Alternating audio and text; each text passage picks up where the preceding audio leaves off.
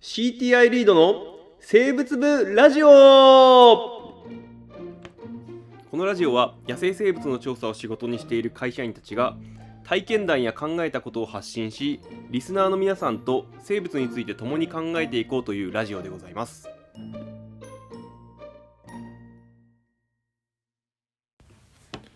はい、どうも始まりました。いリード生物部ラジオでございます。で、1回目、誰だ名乗った、名乗ったっけ？名乗ってないよ。名乗ってないと思います。はい、はい、どうも、河村と申します。奥田と言います。よろしくお願いします。えー今回のネタは、あ俺からでいいのかね？お願いします。えっとね、ちょちょっと2回目、えーはちょっと何の話にしようかなってだいぶ悩んだんだけどザリガニの話しようかなと。おザリガニですか？ザリガニって今流行ってるの知ってる？なんか海外ではああの結構ねペットとしていろんな品種があったりする。あーミステリークレイフィッシュとか。えまあそれはちょっと今流行るとやばいやつだけど あのミステリークレイフィッシュっていうのはあのた単位発生というかオスとメスが全部メスしかいなくて、えー自分の卵だけで交尾しなくても増えていくっていうそんなようなやつなんですがまあちょっとこれ今外来種としてちょっと危ないななんていう話があるんですけど、えーでうちの周りで流行ってるっていうのは実はペットとしてではなくて、はい。えーう食べ物なんですよ。食べてるんですよみんな。ザリガニを食べている。ザリガニ食べてるんですよ。なんかアメリカとか中国では食べてるって聞きましたけど河村さんあもしかしてアメリカから通ってるんですか？えっと難しいねこれ。ははハロハローでいいの？えっとまああのまあバリバリ日本なんですけど日本の埼玉県羽生市というね、まあ、割と田園地帯に住んでて、えーうちの近所さんにねご近所さんに、えーまあ田んぼを持ってる人がいる。なあの田んぼさみんな田んぼ持ってんだけどね田園地帯あの割と仲良くしてる農家さんがいて、えーその農家さんあの自分のところの田んぼでまあいろいろ米だ米米作ってるんですけどその、うん、割と無農薬で不耕起でやってるもんで田んぼの中にちょっと珍しい水草希少な水草があったりするんですね。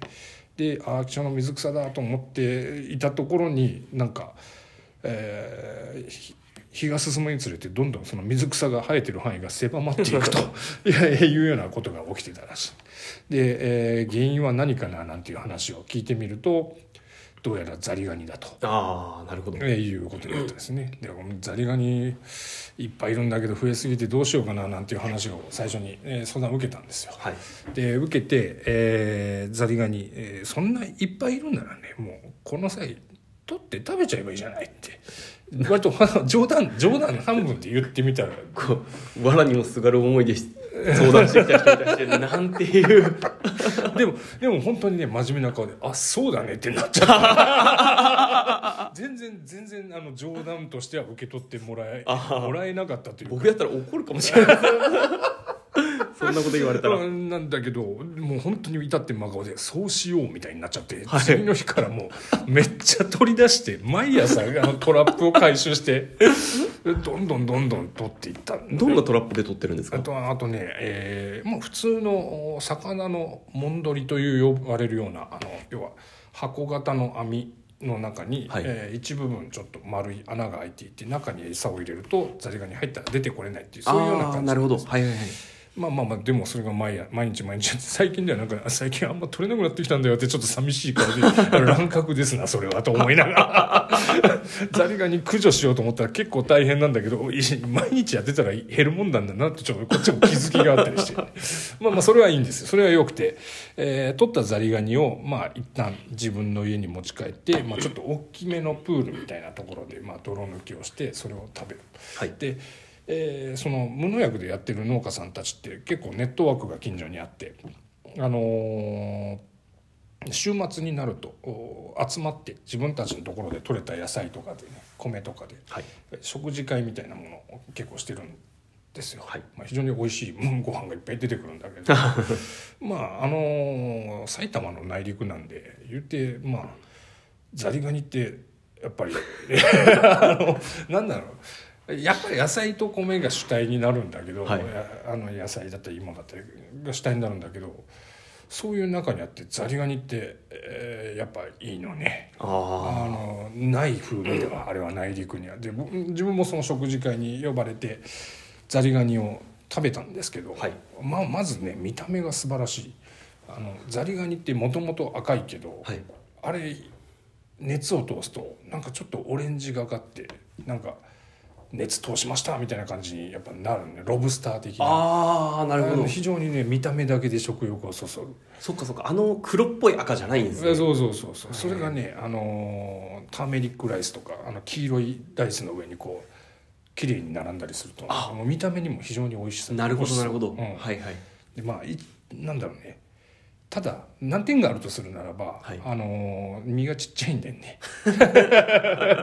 で身の味はあーまあまあまあ見た目エビじゃない。はい。だけどまあちょっとエビのプリッと感っていうのはそんなになくってあのどっちかというとね割となんかちょっと水っぽいというかちょっと柔らかい感じ、あまあ、だからまあ食感的にはカニに近いのかもしれないけどね。まあでも普通に美味しい。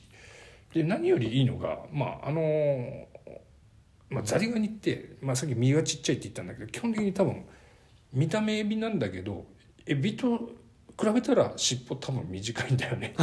カニ寄りなのよちょっと。でまああのなのででもあれ多分ねあのお美味しいなと思ったのはあのザリガニのスープザリガニの出し取ったスープが出てきたんだけども、はいあれどうやって作ってるのかな？全部砕いてるのか分かんないけどあのザリガニ出汁として使うと非常にいい。あのあさっきえー野菜ばっかりだっていう話があったけれどもその中にやっぱりなんだろう。海鮮ではないんだけど、はい。まあ海鮮みたいな風味のものが一品加わることでこれちょっと食卓にちょっあとなんていうかな彩り。彩りって言ったらあれだけど、まあ、うんちょっと風味が増すというかね、うん。そんな感じがあります。あいいですね。でまあまあいやいいいいんだよ。味はいいの。味はまあ、まあ別にそんなに俺す下超えてないから。まあまあそそんなのはいいんだけどまあでもすごいなと思ったのはあーやっぱりザリガニを取って食べようっていう発想にその人がなったこと。これがうん俺すごいなと思ってる、あのザリガニってさう一般的にどんなとこにいる？ザリガニ取れたって言ってどんなとこイメージする？まあなんかドドブみたいなドところブ川でしょ、はい。言ってその辺のさもう汚い排水が入ってるところにもやっぱりザリ、なんならザリガニしかいないぐらいの川があるじゃない、はい。でもうで子供の時取ったのもやっぱどっちかって言ったらなんかちょっと工場の裏のなんか汚い水路とかそうですね。そうそういうとこで撮ってたような印象が俺にもあって。あのー食べるっていうこととパッとつながらない、はい。ザリガニ食ってるって言ったら子供の頃食ってるとか言ったら下手すりゃバカにされてるぐらいの世界じゃない？あいつザリガニ食ったんだぜとか言われてそうなんだけどでもうんその農家さんは、まあ、最初に言ったように真顔だった、はい。ね。はい。もうもうもうじゃあ取ろうってなった。それなんでかって言ったら多分その田んぼを無農薬不耕起でやってる、えーイコールこの田んぼで取れるものって絶対安心だっていう、うん。多分農家さんの、あのー意識があったからだと思うんだよ。はいはいはい。うん。で、えー振り返ってみると逆に言ってしまうと我々見てる環境ってザリガニ取ってる食べようと思わないのって環境がイメージできちゃうからじゃない？そうですね。あのー環境をそこはもう我々の安心安全なものがない環境にいるやつらだってパッと思っちゃってる。はいイコール身の回りの環境を全然信用してない。んだななんていうことを思ったんですよ。はいはい。でよくでもザリガニも例えば綺麗にパッケージングされてまあ実際 IKEA とかで売ってるみたいなんだけど、はいはいはいどんなとこで取れてるかって多分誰も分かんないよね。多分中国からの輸入だと思うんだけど、はいひょっとしたらもう我々が見てる工場の水路よりも汚いとこで取れてる可能性はやっぱあるわけですよ。はい。それでも綺麗にパッケージングされてるっていうともうなんか我々の意識の中ではもう勝手にあの企業がちゃんとしっかり管理してこういうところに届けてるんだろうって勝手に思っちゃってるのねああなるほど。うん。でも実際問題としてはどんなところで取れてるか分からなくて環境とそこはリンクしてないからね、はい。うん、その環境と食材とのリンク。まあ食育だなんてよく言われるけども。まあなんだろう。その農家さんを見てるともう食育だなんてもう次元をと通り越してなんかすげえなと思ったの。あ だから案外あの身の回りの自然守りましょうとかっていうのをまあ言うのは簡単なんだけど実は食ってみるっていうのが一番みんなダイレクトに自分の体を環境とつなげることになるのでまあなんだろう。ねお環境のことを考えるには手っ取り早いことなのかななんてちょっと思ったりして。うあん見ました。あなるほど。あ うん、という感じなんですけどまあなんかうん奥田君カメムシだからカメムシ直接食うとかってあんまないね。あまあでも、あのね熱帯地域ではあのおやつにしたりとかっていうおやつにするのある。はい。あー聞きますね。でまああとはそうですね。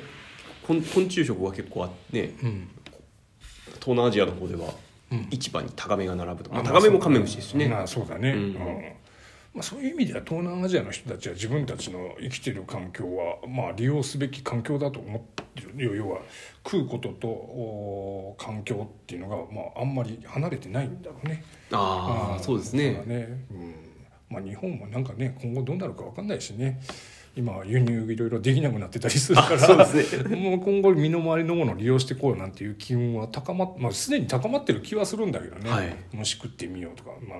ああまそうですね。うん。まああのーなんだろう。いや雑草野草を食ってみようなんていうのも結構流行ってたりして、ああそうなんですね。うんなんか意外とうんみんなそういうのに興味がありながらもあんまりこう盛り上がりきってないところはあるんで。ああなんか、うん。コオロギチップスとかも売れてますもんね、まあ、でもあれ養殖でしょ、まあまあそれはそうですね。まあでもでもなんかその、うん。そういうふ踏み出すきっかけとしては、まあそう,、ね。そういうのもいいかなと。そういうのもあるかもしれないね。はい。うん。ということで、まあ、今回は食からちょっと生き物について考えてみるとかそんな話でございました。はい。それではまた次回。お会いしましょう。